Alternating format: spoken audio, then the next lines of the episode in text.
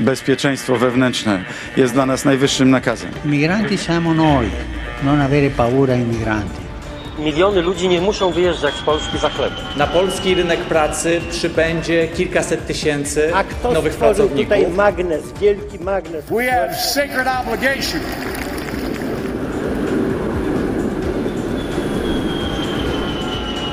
Migrostacja. Nie tylko naukowe rozmowy o migracjach. Dzień dobry albo dobry wieczór. Bardzo chcieliśmy Was serdecznie powitać na kolejnej audycji z cyklu Migrostacji, z drugiej serii Migrostacji. Dzisiaj będziemy zajmować się kwestiami edukacji. W studiu ze mną są Marta Jadwiga Pietrusińska, która jest socjolożką, pedagogzką, trenerką równościową, która specjalizuje się w problematyce migracji, międzykulturowości, edukacji obywatelskiej. Marta pracuje na Uniwersytecie Warszawskim, ale współpracuje także z Centrum Badań nad Problematyką Kobiety i Płci. Związana jest też z grupą Badaczki i Badacze na Granicy. Dzień dobry. Obok Marty jest także Aleksandr Pustowy, historyk, nauczyciel w szkole podstawowej, ale także dyrektor Sobotniej Szkoły Ukraińskiej dla Obywateli Ukrainy, która jest organizowana przez Fundację Nasz, Nasz Wybór. Aleksandr jest także współautorem ukraińskiej państwowej podstawy programowej edukacji obywatelskiej i historycznej. Witam serdecznie Państwa. No dobrze, spotykamy się, żeby porozmawiać o istotnych, o istotnych kwestiach związanych z edukacją dzieci, dzieci migrantów, dzieci uchodźców. No i zacznijmy sobie od prostego, prostego pytania. Znaczy, i to jest pytanie do Aleksandra, czy łatwo jest być nauczycielem w polskiej szkole i to w dodatku jeszcze ukraińskim nauczycielem? No oczywiście to jest dodatkowe wyzwanie. W moim osobistym przypadku to nie była tak nagła i, i bardzo skomplikowana droga do nauczycielstwa w Polsce. Natomiast jeżeli mówimy o nowej fale, szczególnie nauczycieli wspomagających, asystentów międzykulturowych, którzy w marcu tego roku aktywnie zaczęli, zaczęły się pojawiać, bo to w większości kobiety w, w szkołach polskich, no to oni jakby mają taki trzypoziomowy stres. Tak, pierwszy stres to oczywiście zmiana miejsca zamieszkania i to nagła, niespodziewana, tak, z zupełnie od, z niezależnych od nich powodów, co znaczy nieplanowana. Drugi stres, no to warunki bytowe, tak, gdzie mają, gdzie mają mieszkać, za co, za co żyć i tak dalej. Potem pojawia się dopiero ten problem pracy, tak, za co żyć, no więc szukam pracy. Byłam, czy byłem, nau byłem nauczycielką, czy byłem nauczycielem w Ukrainie, no to próbuję jakoś podobną branżę znaleźć. Napotykam się na różne problemy. Na przykład jakie? No, na szczęście podstawowy problem zezwolenia na zatrudnienie cudzoziemców został zniesiony dla tych osób, którzy trafili tutaj do Polski po 23 lutym tego roku, więc to, to ulżyło po prostu ogromnie sytuację tych osób, ale również szkół i dyrekcję tych szkół ale żeby pracować jako nauczyciel, to trzeba odpowiednio mieć uznane kwalifikacje zawodowe. I tutaj jest problem. Jeżeli dyplom jest uzyskany przed 19 czerwca 2006 roku, no to trzeba poprowadzić procedurę uznania równoważności dyplomu i to, to dość tanio, po prostu trzeba odczekać 3 miesiące, zebrać dokumenty i otrzymać odpowiedź. Natomiast jeżeli ktoś ukończył uczelnię w Ukrainie po 20 czerwcu 2006 roku, to trzeba już poprowadzić prowadzić procedurę nostryfikacji, która wygląda niby dla uczestnika łatwo, tylko że kosztuje, bo trzeba potłumaczyć dokumenty ukraińskie i trzeba za to nostryfikację zapłacić. Około powyżej 3200 zł kosztuje taka nostryfikacja na uczelni. Może być nie wszędzie prowadzona. Na szczęście też uczelnie mają prawo zwolnienia z takiej opłaty, więc z, z tego prawa korzystają, za co, za co bardzo dziękuję im, ale też tracą swój czas i jakby nie zarabiają na tym. Druga rzecz to pokonanie takiej bariery językowej oczywiście, tak, że w pierwszej kolejności, jeżeli pracuję z dzieckiem cudzoziemskim, no to mogę jeszcze sobie pozwolić niedoskonale znać język polski, tak, ale po tym jak zaczynamy pracować już w zawodzie, no to oczywiście język polski, tak, nauka języka polskiego. Wetnę się na chwilę i powiem w ten sposób, bo zapytam o to może. Bardzo często mówi się o tych podobieństwach między językiem polskim a ukraińskim, a jak to w praktyce wygląda, właśnie w praktyce nauczycielskiej, to podobieństwo? Rzekome. Kiedy przemawiasz do klasy dzieciaków 20-25 osób, którzy bardzo chcą ci złapać na jakiejkolwiek pomyłce, na jakimkolwiek błędzie, szczególnie językowym, no to jest dodatkowy taki stres, bo dzieci potrafią być bardzo, mm, bardzo niegrzeczni wobec, wobec pomyłek, tak? I z imienia i z nazwiska wiadomo, że jesteś nie Polakiem, nie Polko, E, no to więc też trafiają się też takie pytanie, kto pan może uczyć będąc Ukraińcem, może uczyć historii Polaków. Jak to może być?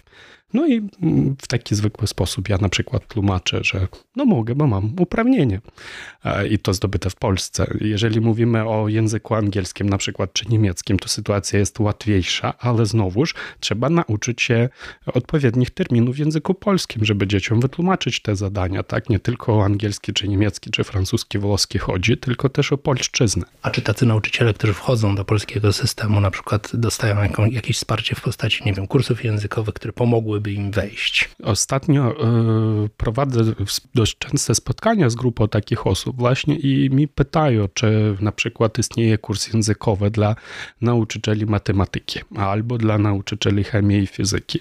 Otóż nie istnieje takich, takich jakichś kur, kursów językowych na tyle specjalistycznych, ale tutaj no, muszą sami sobie poradzić. Bierze się podręcznik, zeszyte ćwiczeń i się po prostu uczy języka na żywo, a jeżeli ma, ktoś ma okazję też wchodzić na lekcje razem z tym uczniem, będąc asystentem, no też osłuchanie się w tym języku jest bardzo ważne i, i pożyteczne pod takim kątem. To ja bym powiedziała jeszcze o skali tego zjawiska na przykładzie wybranej grupy e, nauczycieli i nauczycielek, jako stanowią asystenci, asystentki kulturowe, międzykulturowe, a tak naprawdę pracują ci ludzie na stanowisku pomocy nauczycielskiej. I przed lutym tego roku, to jest przykład warszawski, w Warszawie pracowało mniej więcej 10 takich osób, nawet trochę mniej.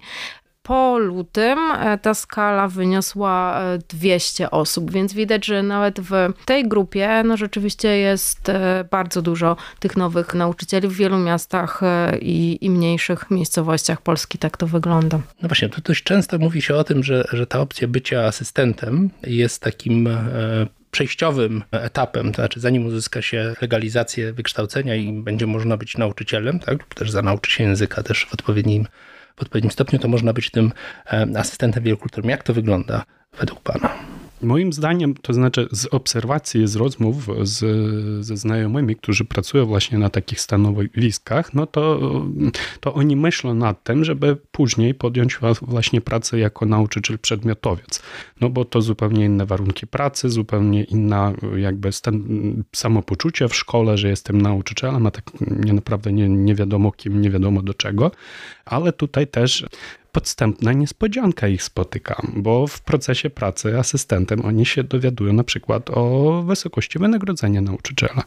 I to jest po prostu bardzo demotywująca informacja, bo na przykład w Warszawie porównując swoje wydatki i, i te kwoty, które zarabia nauczyciel, będąc nawet na, na, na pełnym etacie, oni szczerze mówiąc nie rozumieją, jak nauczyciel ma żyć, za co ma żyć w Warszawie na przykład.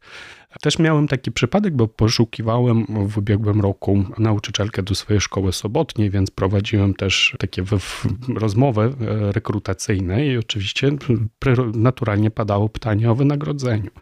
No, oferowałem trochę wyższą stawkę niż nauczyciel ma za godzinę. No to jedna z pań mi podziękowała i powiedziała, że ona ma w sobotę świetną ofertę sprzątania pokoju, dwa razy tyle, co ja jej oferuję za godzinę i oczywiście wybrała pracę sprzątaczki, a nie nauczyciela nauczycielki, przy czym mając za sobą ponad 15 lat doświadczenia pracy pedagogicznej. Ja idąc tym tropem bym powiedziała o tym, że wszyscy wiemy, że sytuacja nauczycieli i nauczycielek w Polsce jest trudna, nie tylko ukraińskich, a do tego się jeszcze nałożyło to, że od y, lutego, a tak naprawdę od y, kilku lat wcześniej, od 2014-2015 roku, gdy zaczęły się pojawiać dzieci głównie ukraińskie i białoruskie w polskich szkołach na taką większą skalę, bo, bo to się działo już wcześniej, no to nauczyciele zostali postawieni w takiej sytuacji, że powinni radzić sobie w tym nowym, wielokulturowym środowisku, a nie są do tego przygotowani. Na studiach nauczycielskich praktycznie nie podejmuje się tematyki związanej z zarządzaniem różnorodnością, pracą w środowisku międzykulturowym. Na niektórych kierunkach te wątki się pojawiają, ale, ale rzadko, więc y, nauczyciele szczególnie teraz zostali na te wszystkie problemy, które są w szkolnictwie polskim, jeszcze się nałożyło to wyzwanie związane ze środowiskiem wielokulturowym. No jak oni sobie z tym radzą? Jak szkoły sobie z tym radzą? Jak sobie radzą z tym nauczyciele? Tutaj zawsze żartuję, że no mam doświadczenia w tym zakresie, tylko nie mogę się podzielić, bo ja nie mam bariery językowej z tymi dziećmi ukrainojęzycznymi, ale też z krajów byłego Związku Radzieckiego. Ja z nimi rozmawiam, tak, w ich językach. No jeżeli na przykład nie chodzi o czeczeński czy gruziński, tego, tego nie znam, ale białoruski rozumiem, ukraiński jest moim ojczystym językiem, rosyjski też znam, więc główną barierą jest banalna, zwykła bariera językowa, do której, y, jeżeli pomijamy dzieci ukraińskich, no to często dołącza się jeszcze bariera kulturowa, tak, ale w przypadku dzieci ukraińskich to jest tak naprawdę najmniejszy problem. Problem jest z językiem. Więc wcześniej już, bo Warszawa, przynajmniej więcej warszawskich szkół już przed lutym tego roku miało dość sporo dzieci z Ukrainy, więc to nie była taka aż tak nagła niespodzianka. Natomiast czasami tak było, w, na przykład u mnie w klasie w maju, jak dzieci jakoś tam chorowały, no to w pewnym momencie okazało się, że na sali siedzi więcej Ukraińców niż Polaków. No i ja to czułem się komfortowo, a podejrzewam, że moje koleżanki i koledzy nie bardzo. Niektórzy zaczęli e, uczyć języka ukraińskiego, niektórzy poszli trochę wadliwą drogą, twierdząc, że znają język rosyjski, bo ktoś tam uczył jeszcze kiedyś w PRL-u w szkole, co czasami, powiem szczerze, wygląda żałośnie, e, szczególnie z tymi dziećmi, którzy na co dzień komunikują się w języku rosyjskim, więc to wywołało po prostu śmiech na sali, próbę rozmowy w języku rosyjskim. A druga rzecz, no, że jednak język rosyjski postrzegany przez wielu dzieci jako język wroga. Więc tutaj z jednej strony chęć pomocy, a z innej strony napotkanie się na taką, na zły odbiór tego dziecka, tego ucznia, które nie chce, żeby do niego mówiono w języku rosyjskim, no to więc próbowano po angielsku, szczególnie na lekcjach angielskiego. No też z różną, z różną skutecznością, a potem udali się po prostu do translatorów, do Google'a, do translatorów Microsoft Teams, tłumaczyli im, e, dzieci coś im pisali, drukowali znaczy tak, oni otrzymywali to, wklejali do tłumacza, odczytywali, no, no po prostu prostu chodziło o barierę językową i w ogóle na drugim, na trzecim miejscu była jakby treść nauczania, a pierwsze po prostu zwykła komunikacja. Też ja bym dodała do tego jeszcze jedną rzecz, bo praca w środowisku międzykulturowym to nie jest tylko praca z dziećmi cudzoziemskimi, ale też z dziećmi polskimi, żeby stworzyć taką atmosferę, żeby właśnie tą różnorodność w klasie pokazać jako coś, co jest oczywiście wyzwaniem, ale też przynosi dobrze zarządzane wiele pozytywnych efektów. Mhm. Ja to właśnie chciałem zapytać o, o, dwie rzeczy tak naprawdę. Po pierwsze o, o, to, jak można zarządzać tą sytuacją, a po drugie, jakie są systemowe możliwości wsparcia nauczyciela. Znaczy, co system oferuje, żeby pomóc nauczycielom? To ja może zacznę od tego drugiego pytania. To będzie krócej. To będzie krócej, bo dość mało. Znaczy, głównie samorządy i organizacje pozarządowe przejęły tą rolę wsparcia nauczycieli i nauczycielek i tutaj lokalne samorządy, organy prowadzące w niektórych większych miastach Polski oferują pewnego rodzaju wsparcie i oferowały już, myślę, Warszawa z 10 lat temu wprowadziła pierwsze podręczniki, takie, takie przewodniki, jak pracować z dzieckiem cudzoziemskim, więc na poziomie lokalnym to się jakoś rozwijało, ale systemowego, takiego narodowego, państwowego systemu nie ma i nic się nie zmieniło po lutym tego roku to może tak anegdotycznie, ale to, co się na przykład pojawiło ze strony ministerstwa, to wznowienie książki w języku ukraińskim o prawdziwej historii Polski.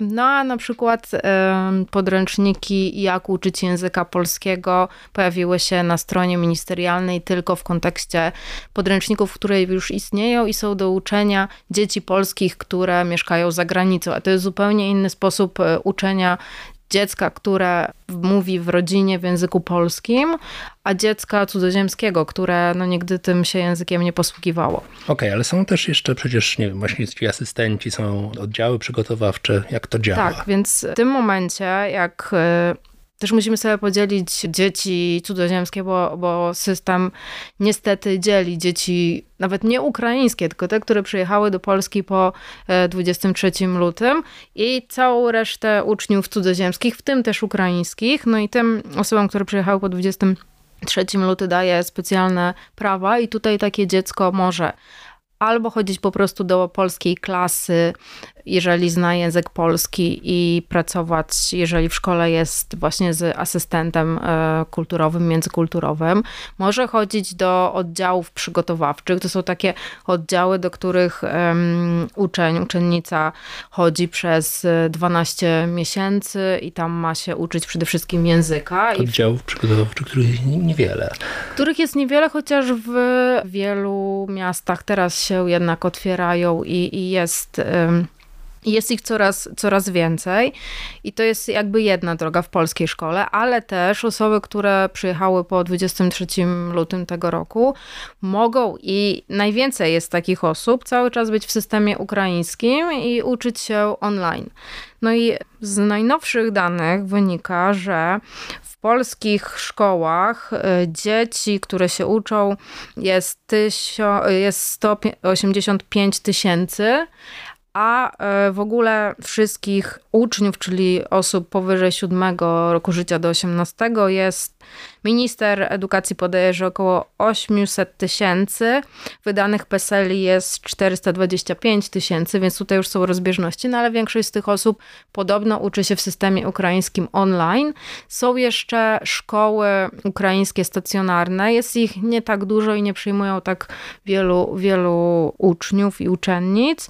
No i wtedy takie dzieci uczą się też według ukraińskiego programu i jakby uczą się eksternistycznie. Na przykład jedna ze szkół w Warszawie. Współpracuje ze szkołą gdzieś w, w obwodzie lwowskim, jeśli się nie mylę. No i dzieci eksternistyczne zdają egzaminy, więc jest pięć takich opcji. Okej, okay, no ale czy ta, bo kiedy słyszymy o tej opcji jakby nauki zdalnej, raz, że mając swoje własne doświadczenia jeszcze sprzed roku czy, czy dwóch, wiemy, że to różnie, różnie bywa.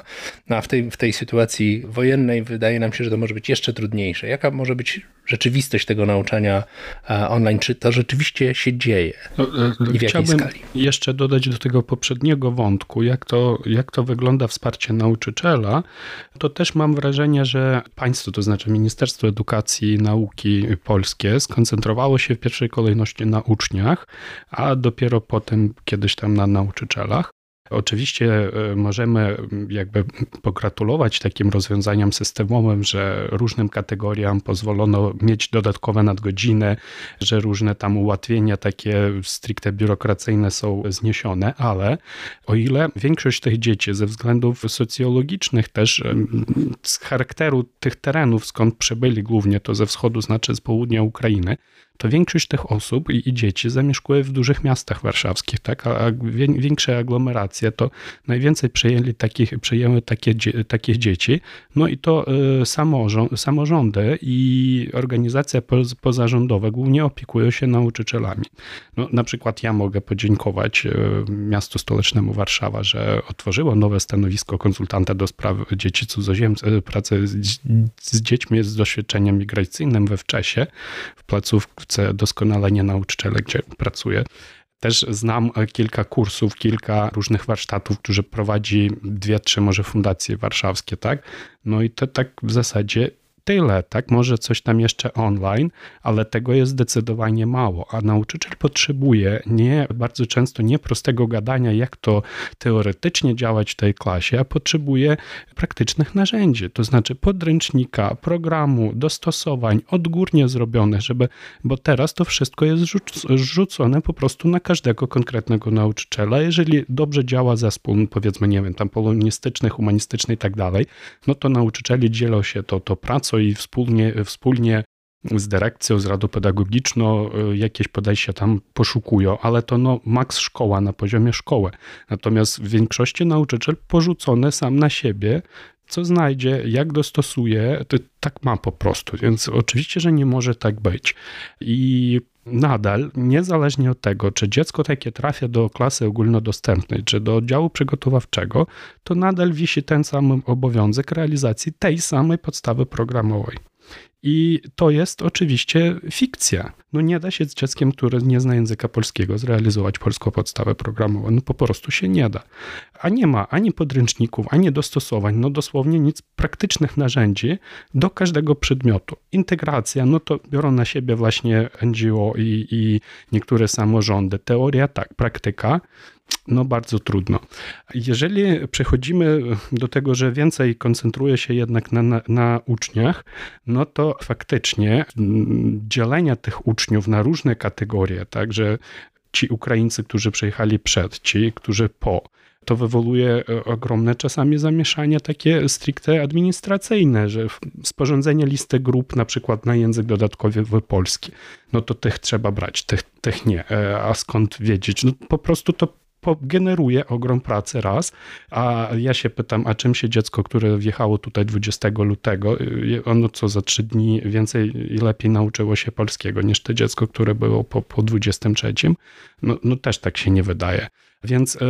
Ja bym tylko dodała, co chodzi z tymi godzinami języka polskiego, bo dzieci cudzoziemskie, uczniowie cudzoziemscy, którzy nie podpadają pod tą specjalną specustawę, e, jeśli się nie mylę, mają dwie godziny języka polskiego w tygodniu przez 12 miesięcy i to jest czas, w którym mają się nauczyć języka polskiego, tak żeby w pełni uczestniczyć w lekcjach, co jest oczywiście fikcją i zawsze było fikcją, no ale osoby z Ukrainy, dzieci z Ukrainy i młodzież, które przyjechały po 23, mają już 6 godzin e, języka polskiego w tygodniu. No i teraz mamy taki oddział przygotowawczy, gdzie mamy dzieci ukraińskie z tej grupy, która przyjechała przed, która przyjechała po i jeszcze do tego dzieci z innych e, krajów, na przykład nie wiem, z Białorusi, z Gruzji, z Czyczeni. No i teraz właśnie trzeba to podzielić i teraz niektóre dzieci mają 6 godzin, niektóre mają dwie, więc to jest w ogóle jakaś taka fikcja. Pomijając tu kwestię, że nie ma po prostu tyle nauczycieli, którzy są przygotowani na naukę, nauczanie języka polskiego jako obcego. No to, to może stąd się wziął ten problem, skąd stąd się wzięły te dwie godziny z tych domniemanych braków? To, to jest też tak, że od wielu, wielu, wielu lat większość szkół, jeżeli ma taką grupę uczniów cudzoziemskich i jest ten obowiązek mm, nauki, przez rok języka polskiego w mniejszych miejscowościach, gdzie nie ma właśnie dostępu do nauczycieli, którzy zajmują się glottodydaktyką, czyli właśnie nauczeniem języka polskiego jako tego obcego, to najczęściej e, języka polskiego uczą poloniści, co jest zupełną fikcją znowu, bo uczenie i metodyka nauczania języka polskiego, czytanie lektur, uczenie się o przydawkach, o składni i tak dalej, jest zupełnie czymś innym niż uczenie się języka polskiego jako języka obcego, więc e, no bardzo często się tak zdarza, że to właśnie poloniści zamiast chociażby nauczyciele angielskiego, jakichś innych języków obcych, którzy znają metodykę nauczania, więc niestety z taką fikcją mamy też do, do czynienia. Mam tutaj naprawdę podziękować ministerstwu za to, że wystąpiło górne ograniczenie ilości osób w, takim, w takiej grupie, że to nie może być więcej niż 15 osób, bo czasami to było prowadzone fikcyjne. Z zasady to te dwie godziny przeznaczone dla każdego dziecka, tylko w celu po prostu oszczędzania pieniędzy. To było czasami tak, że dziecko z zerówki i dziecko z ósmej klasy podstawówki niby mają te dwie godziny razem, ale tak naprawdę to nie jest dwie godziny dla każdego dziecka.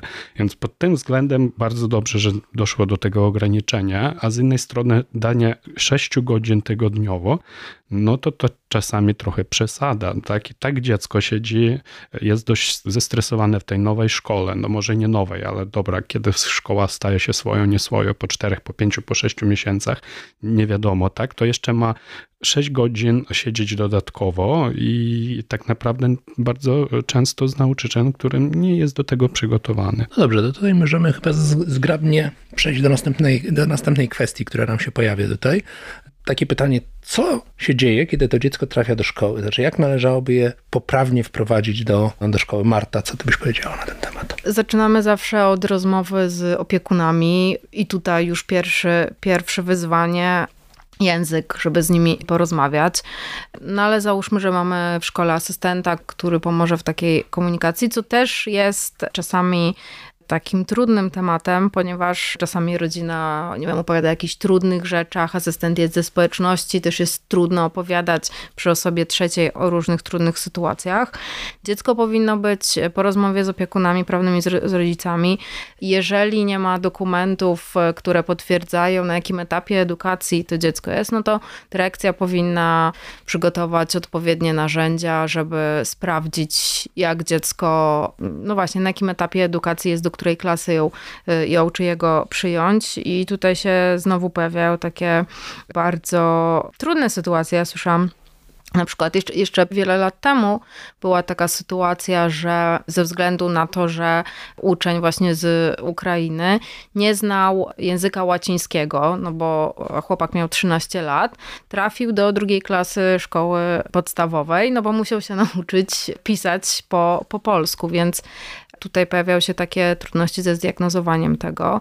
No a potem tak naprawdę jest bardzo duża rola całego zespołu nauczycielskiego, żeby to dziecko wprowadzić i żeby też klasę przygotować.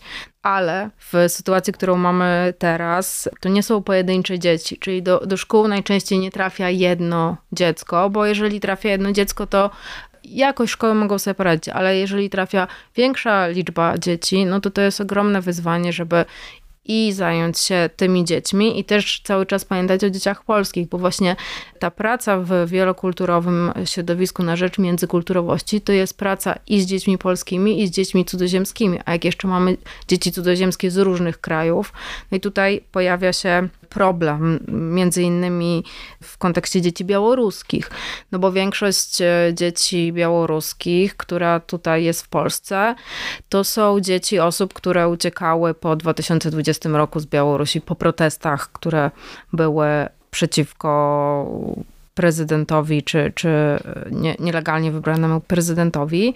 No a po 23 e, luty, po agresji ponownej Rosji na Ukrainę, no pojawiły się tutaj pewne tarcia i ja znam historię rodziców dzieci białoruskich, które w pierwszych tygodniach wojny nie posyłały dzieci swoich do szkoły, bo się bały, że no właśnie spotkają się z dyskryminacją czy ze strony dzieci polskich, czy ze strony dzieci ukraińskich, więc tutaj jest jeszcze ten wątek nie tylko tego, że są dzieci ukraińskie i polskie, ale też są dzieci z różnych innych krajów, szczególnie z Białorusi. A jak można pracować z dziećmi w takiej sytuacji? Bardzo słusznie pan powiedział, że przyjmowanie takiego dziecka doświadczeniem migracyjnym do klasy to ma się zacząć od e, pracy z tą klasą. Także przygotowanie, wyjaśnienie na różnych godzinach wychowawczych, że trafi do nas taki, taki ktoś, ale w tym momencie powiem, że no, prawdopodobnie każda warszawska szkoła ma to już dawno za sobą. Nie wiem jak w innych miejscowościach, więc to jeżeli ten etap kiedyś był poprowadzony dobrze i wyjaśniono, dlaczego w ogóle dzieci migrują, dlaczego ludzie przemieszczają się z państwa do państwa, tak jeszcze nie było aktywnego etapu wojny w Ukrainie, no właśnie te protesty w Białorusi, tak, bo jeden chłopczyk w trzeciej klasie bardzo szczegółowo starał się opowiedzieć dziewczynce, co się działo na przykład w Mińsku, a ta dziewczynka, drugoklasistka bardzo się tym przyjęła i płakała i zbladła i po prostu była w szoku z tego, co się dzieje, bo tam ktoś zabił kogoś, tak? Ona nie była na to psychologicznie przygotowana, a ten chłopiec potrzebował też po prostu y, porozmawiać o tym, tak? Wypowiedzieć się o tym bólu, o tym, o tym stresie, który, którego doznał. Też miałem na przykład przypadki konfliktów pomiędzy rodzicami uczniów z Armenii a Azerbejdżanu, tak? Gdzie też toczy się wojna. No to więc jak jedni rodzice prosili zbierać pomoc dla jednej ze stron, to, to występowali inne rodzice, no a tu też już, tutaj już jakby dyrektorzy nie wiedzieli, co robić, no i co ja im poradzę, no orientować się na pozycję Ministerstwa Spraw Zagranicznych, tylko dochodzimy do pytania, a po co dyrektor szkoły w ogóle ma wchodzić w takie tematy, tak? Po, po czyjej stronie? No dobra, to mm, Armenia i Azerbejdżan nie jest aż tak odległymi państwami, tak? A przecież mnóstwo są państw, którzy między sobą przebywają w takim stanie wojny, agresji, tak? Nienawiści narodowej. No to skąd, skąd y, grono pedagogiczne musi o tym wiedzieć i, i czerpać jakby po której stronie stać, jak to wytłumaczyć, więc to ponownie wymaga systemowej pracy z nauczycielmi, której, której niestety brak. Mhm. Poruszyłeś kwestię stresu, bo to myślę, że jest bardzo istotna kwestia. Po pierwsze, że mogą się pojawić, jakby sama sytuacja jest stresująca dla uczniów, być może też i dla nauczycieli, a poza tym mogą pojawić się specjalne, specjalne sytuacje związane z dyskryminacją, tak? związane z jakimiś elementami nawet pewnie czasem i przemocy. Czy szkoła daje jakieś możliwości specjalnego wsparcia tutaj? No tutaj przede wszystkim jest rola asystentów e, międzykulturowych, którzy też oprócz pracy z dziećmi cudzoziemskimi, no są w pewien sposób odpowiedzialni za, za integrację i za tłumaczenie tych różnych kontekstów kulturowych, więc oni powinni znać i kulturę polską, i kulturę osób, z którymi pracują. Najczęściej to są osoby, które wywodzą się z tych kultur, więc jest im łatwiej, ale rzeczywiście to powinna być systemowa praca w szkole i naprawdę na poziomie już przygotowania nauczycieli, czyli na poziomie studiów powinny być wątki związane z edukacją międzykulturową, wielokulturową i zarządzaniem różnorodnością, bo to nie chodzi tylko o dzieci z innych kultur. Różnorodność to są dzieci z niepełnosprawnościami, z różnymi potrzebami specjalnymi, edukacyjnymi, z różnych e, mniejszości. I ja bardzo z tego miejsca apeluję o to, żeby w ramach właśnie programów, studiów i kwalifikacji nauczycielskich takie wątki się znajdowały. Dobrze, no to wróćmy na chwilę do ukraińskich dzieci a przede wszystkim do tego, jakie są różnice między nimi a, a polskimi dziećmi, w tym sensie w, w przygotowaniu, w programie, z jakim się do, do, tej pory stykały, w jakim się uczyły, czy są jakieś różnice w kompetencjach. Czasami mówi się o tym, że nie wiem, dzieci ukraińskie mają nieco lepsze kompetencje matematyczne ze względu na nieco inny styl nauczania, z kolei inne rzeczy być może są trochę gorsze. Dzieci, jak i, ludzie są po prostu różne, tak? Więc to bardzo, w bardzo dużym stopniu o uogólnienia mówimy dzieci ukraińskie, tak? No bo dzieci potrafią być fenomenalnie różne, więc jeżeli chodzi o największy taki, największą różnicę, no to dochodzi różnica wiekowa, także do pierwszej klasy dzieci w Ukrainie do w wieku 6 lat. Rok edukacji przedszkolnej Ustawowo jest obowiązkowe też w Ukrainie, z tym, że można realizować ten obowiązek też w domu i nikt naprawdę tego nie kontroluje, więc jest to dla większości rodziców prawdziwym zaskoczeniem, że to dziecko musiało mieć e, rok edukacji przedszkolnej. Nikt po prostu tego tak na, na serio nie kontroluje, więc rok różnicy i tutaj pojawia się z tego kolejny problem, do jakiej klasy dziecko po prostu wsadzić. Tak? I tutaj no niestety mimo tego, że próbowano prosić ministerstwo o narzucenie jakichś odgórnych schematów, to też nie działa, no bo tu trzeba porozmawiać z dzieckiem, tak, zobaczyć jego stopień rozwoju. Czasami też tak może dostosować, żeby rodzeństwo trafiło z roczną różnicą do tej samej klasy, tak, może to będzie dla nich lepiej psychologicznie być razem, chociaż wiekowo muszą, muszą chodzić do różnych klas. Różnie bywa.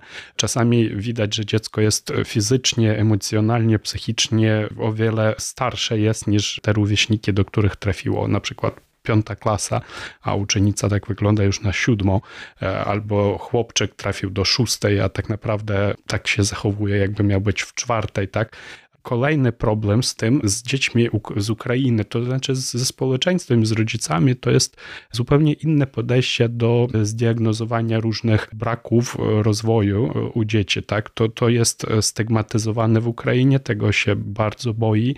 W ogóle e, same klasy takie integracyjne pojawiały się w Ukrainie może od 5-6 lat, więc wcześniej dzieci, którzy mieli jakieś zaburzenia w rozwoju psychicznym, intelektualnym, no to w większości nie trafiały do takich zwykłych klas. Więc te dzieci z Ukrainy, trafiając też bardzo często w klasy integracyjne w Polsce, oni są mm, sfrustrowani, tak, że a czasami te dzieci potrafią bardzo źle się zachować, tak, więc to dodatkowy dla nich e, stres, że oni widzą kogoś w klasie, kogo wcześniej nie wiedzieli to dotyczy też dzieci z Ukrainy, którzy musieliby i widzimy jako nauczycieli, że to dziecko musi mieć opinię, musi mieć specjalnie dostosowanie, tylko oczywiście, ale również jak w przypadku z rodzicami z Polski, szkoła nie ma żadnych narzędzi, żeby zmusić poprowadzić taką opinię, taką diagnozę, tak? A widzimy, że to ewidentnie dziecko takiej pomocy psychologiczno-pedagogicznej potrzebuje I, i w przypadku dzieci z Ukrainy, rodziców z Ukrainy o wiele rzadziej,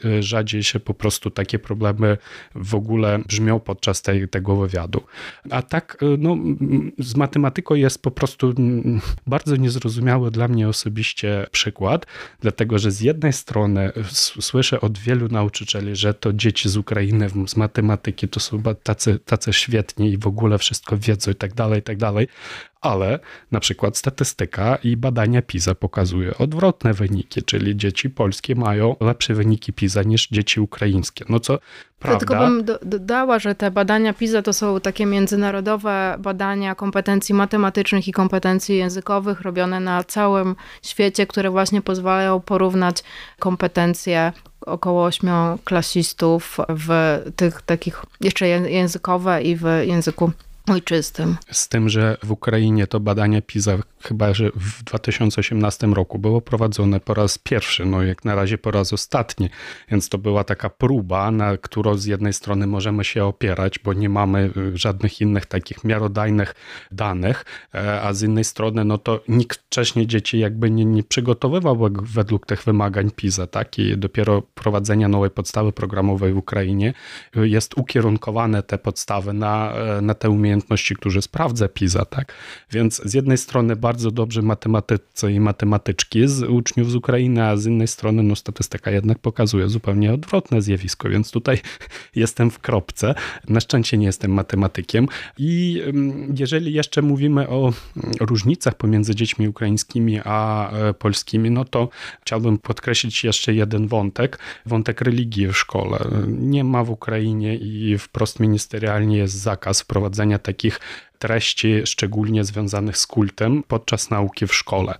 Oczywiście niektóre szkoły w Ukrainie to naruszają i są taka religia, religia, na przykład tam wyznanie prawosławne, grecko, prawosławne grekokatolickie i tak dalej, ale większość dzieci, kiedy trafia do polskiej szkoły, to po raz pierwszy na przykład spotyka się z takim pytaniem, a kim jesteś pod względem religijnym, bo ono wcześniej nigdy na takie pytania nie odpowiadało, bo nie musiało i byłem na przykład z grupą takich dzieci, którzy dla czegoś zostali zaproszeni na rekolekcję do kościoła, no i poszły do, do sakramentu, do przejmowania sakramentu. Ich pytam, czy byliście na spowiedzi, to oni w ogóle nie wiedzieli, co to jest spowiedź.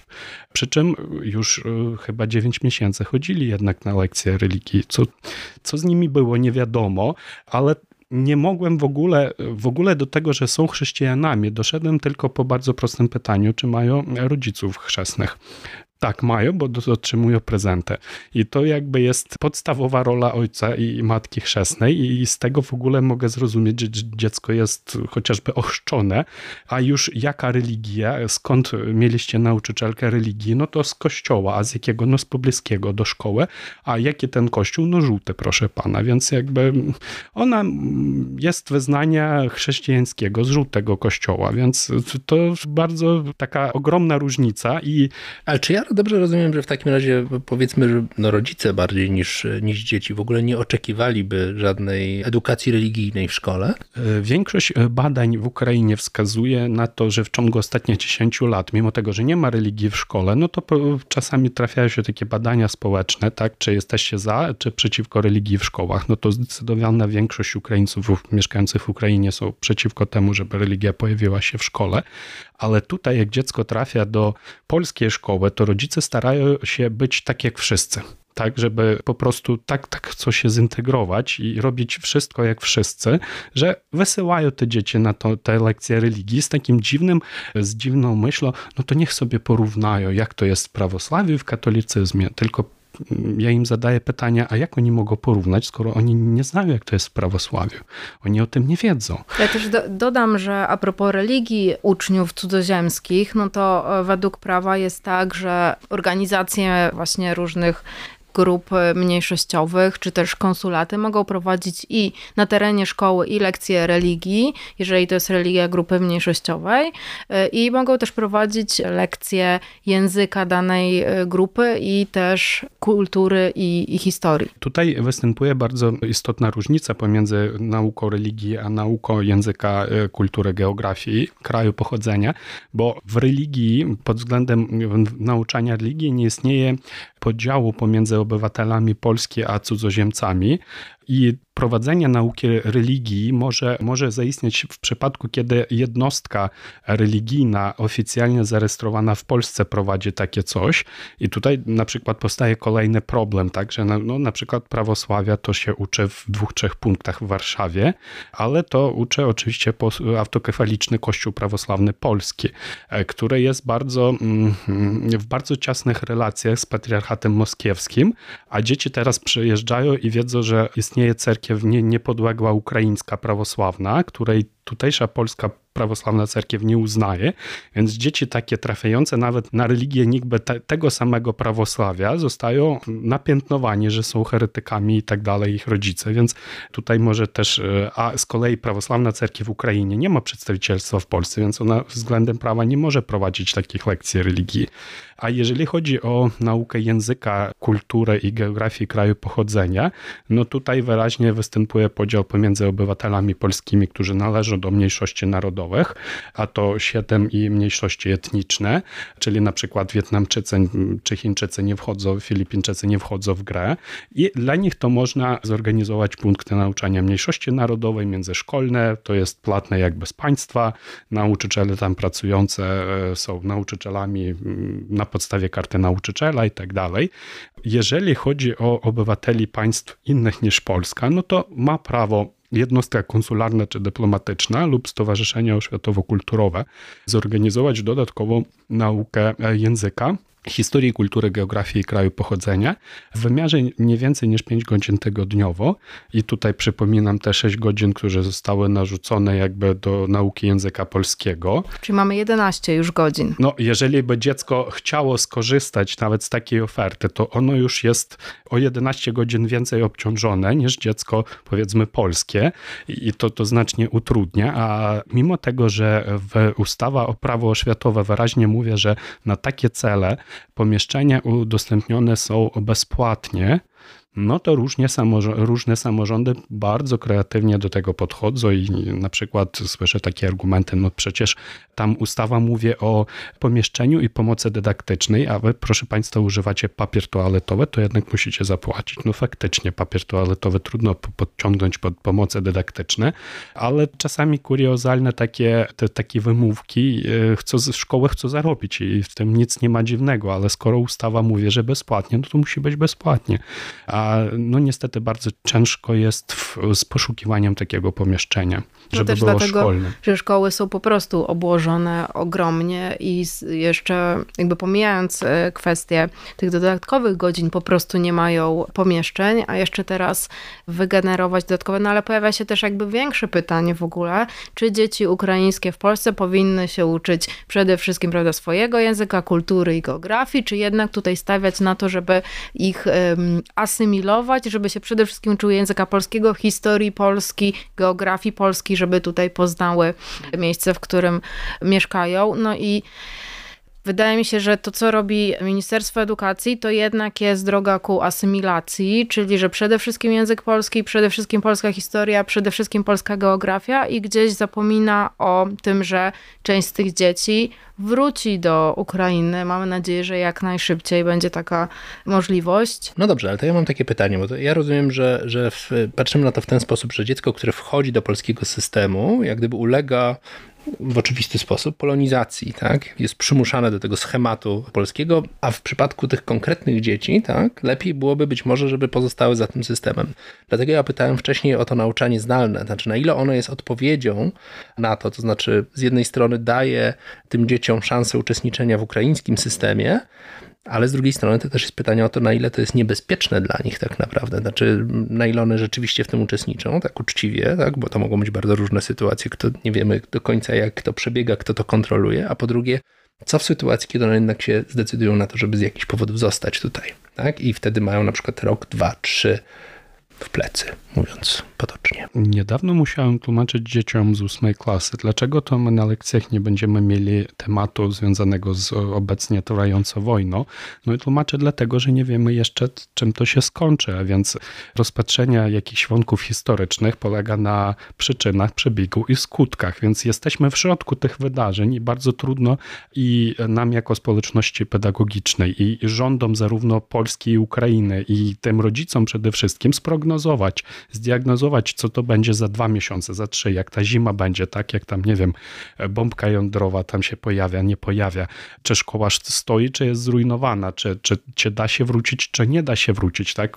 W koniec ubiegłego roku szkolnego to totalna niewiadomość, tak. I tutaj bardzo trudno o czymś mówić, bo same przecież rodziny i rodzice nie wiedzą, jakie oni mają plany na najbliższą przyszłość. Nie, nie tam 10-5 lat, a po prostu kilka miesięcy. Oczywiście większość chce wrócić i mam nadzieję, że to im się uda i będą odpowiednie warunki do tego w Ukrainie, ale a jeżeli nie, no to właśnie tutaj wchodzi pytanie takiej, z jednej strony bardzo często pojawia się taki zarzut, że tworząc szkoły ukraińskie w Polsce, no to jest ryzyko powstania getta, na co ja odpowiadam, no już od dłuższego czasu, chyba ponad milion Ukraińców w Polsce mieszkało i o żadnym getcie nie słyszałem, w odmian od różnych innych społeczności, o wiele mniej licznych, ale gdzie getta występują, tak? Więc w przypadku Ukraińców w Polsce trudno powiedzieć o gettoizacji, dlatego że przedstawieni po prostu we wszystkich branżach gospodarki, to jest główną podstawą, a nie, a nie język, a nie szkoła, a z takimi uprzedzeniami też często się spotykam, że to jest gettoizacja. Z innej strony oczywiście leży na przeciwnym krańcu asymilacja taka totalna, że żeby byli Polakami, Polakami. To bardzo fajna okazja, żeby e, choć jakoś się uporać z tą problemą demograficzną, tak? Po prostu tym dolem e, demograficznym, który obecnie jest w Polsce. No oczywiście, że musi być droga środkowa, czyli integracji, tak? E, bycia w Polsce, pozyskania odpowiednich kwalifikacji umożliwiających dalszy dostęp do uczelni wyższych, do zatrudnienia na rynku pracy zgodnie z potrzebami, a nie po prostu gdzie, gdzie masz tam, tam, tam pracujesz, no to wymaga oczywiście znajomości języka polskiego i nie ma tutaj dwóch zdań. Natomiast zawsze trzeba pamiętać, że takie dzieci mają prawo do odmiennej tożsamości kulturowej, historycznej, religijnej itd. Tak no więc integracja umożliwiająca skuteczne działania i życie w społeczeństwie polskim to bardzo ważna, istotna rola. Natomiast zawsze prawo bycie innym kulturowo, językowo i tak dalej, no to też musi być taka opcja w ogóle być w głowach osób, którzy zarządzają oświatą, którzy tworzą te polityki e, edukacyjne. Ja bym wróciła jeszcze do tej edukacji zdalnej, bo ona wygląda w taki sposób, że właśnie nikt tego za bardzo nie, nie kontroluje. I e, no, z danych wynika, że zdecydowana większość dzieci i młodzieży ukraińskiej jest poza systemem polskiej edukacji, co jest dość niebezpieczne, ponieważ po pierwsze w Polsce istnieje i obowiązek edukacji, i prawo do edukacji, i te dzieci są de facto z tego wykluczone, bo my nie wiemy, czy one rzeczywiście chodzą do tej szkoły, czy nie chodzą do, do tej szkoły. To jest, to jest jedna rzecz. Druga rzecz, że o ile w dużych aglomeracjach miejskich są tworzone miejsca, na przykład w Warszawie w mm, Pałacu Kultury, gdzie dzieci mogą iść, są, jest sprzęt, mogą tam właśnie się łączyć zdalnie ze swoimi szkołami, no ale w mniejszych miejscowościach te dzieci siedzą w domach, jeżeli jeżeli rzeczywiście się uczą online, e, no i jednak wypadają z tych e, relacji ze swoimi rówieśnikami, nie tylko rówieśnikami polskimi, ale też ukraińskimi, a jeżeli ma w ogóle warunki, bo są też dzieci, które po prostu nie mają warunków do tego, żeby być w tej nauce zdalnej i nikt tego nie kontroluje, na ile dziecko rzeczywiście jest i wypełnia ten obowiązek edukacyjny, a nie. I no moim zdaniem to jest ogromna luka w prawie, którą Ministerstwo Edukacji sobie trochę załatwiło. To wyzwanie, bo jakby poszło do polskich szkół te pół miliona y, ukraińskich dzieci, no to polski system naprawdę by sobie nie poradził. Ja mogę tylko powiedzieć, że na przykładzie Warszawy, że liczba uczniów od zeszłego roku, no i to są przede wszystkim uczniowie ukraińscy, wzrosła w Warszawie o 26%. A to jest jedna jakby czwarta osób, które, które potencjalnie mogły, powinny się w tych szkołach znaleźć. No i, i znowuż nie możemy powiedzieć jakiegoś uniwersalistycznego rozwiązania, tak, no bo oczywiście włączenia wszystkich dzieci ukraińskich w system polski po prostu zawali ten system, ale też y, dla tych dzieci nie będzie to korzystne, szczególnie dla tych, którzy kończą na przykład kilka ostatnich klas albo kilka ostatnich miesięcy nauki, tak, no jeżeli jest to klasa dziesiąta, no to dziecko w Ukrainie w ogóle jest system 11 klas, od pierwszej do 11, no to dziecko, które ukończy klasę 11, to, to już ma prawo dalej pójść na polską uczelnię wyższą, tak? A jeżeli trafia do liceum, to ma do, dwa dodatkowe lata nauki. E, Oczywiście się przydadzą, ale skoro wi- widzieliśmy wcześniej też ogrom studentów z Ukrainy na polskich uczelniach, którzy jakoś sobie poradzili, no to te dziecko będąc fizycznie w Polsce będzie lepiej osłuchane, obeznane z e, językiem polskim i y, po prostu to tak bardzo mm, wąsko zawodowo brzmi. Nieco jakby zrzucić ten problem z poziomu szkoły podstawowej, liceum na już szkolnictwo wyższe, tak żeby chociażby te e, absolwenci szkół ukraińskich, którzy są w ostatnich kilku latach nauki, mogli to szybciej skończyć i już potem wybrać y, uczelnię wyższą. No, obawiam się, że ten nasz, nasza rozmowa nie prowadzi do bardzo optymistycznych wniosków, to znaczy tak, do takich, że być może przed nami jest więcej wyzwań, ale też szans, o, o których wspominaliśmy. No, chciałem Wam bardzo podziękować za rozmowę. Dziękujemy. Dziękuję za zaproszenie i za rozmowę. To był podcast Migrostacja, przygotowany przez Zespół Ośrodka Badań nad Migracjami Uniwersytetu Warszawskiego we współpracy z Sounds and Stories.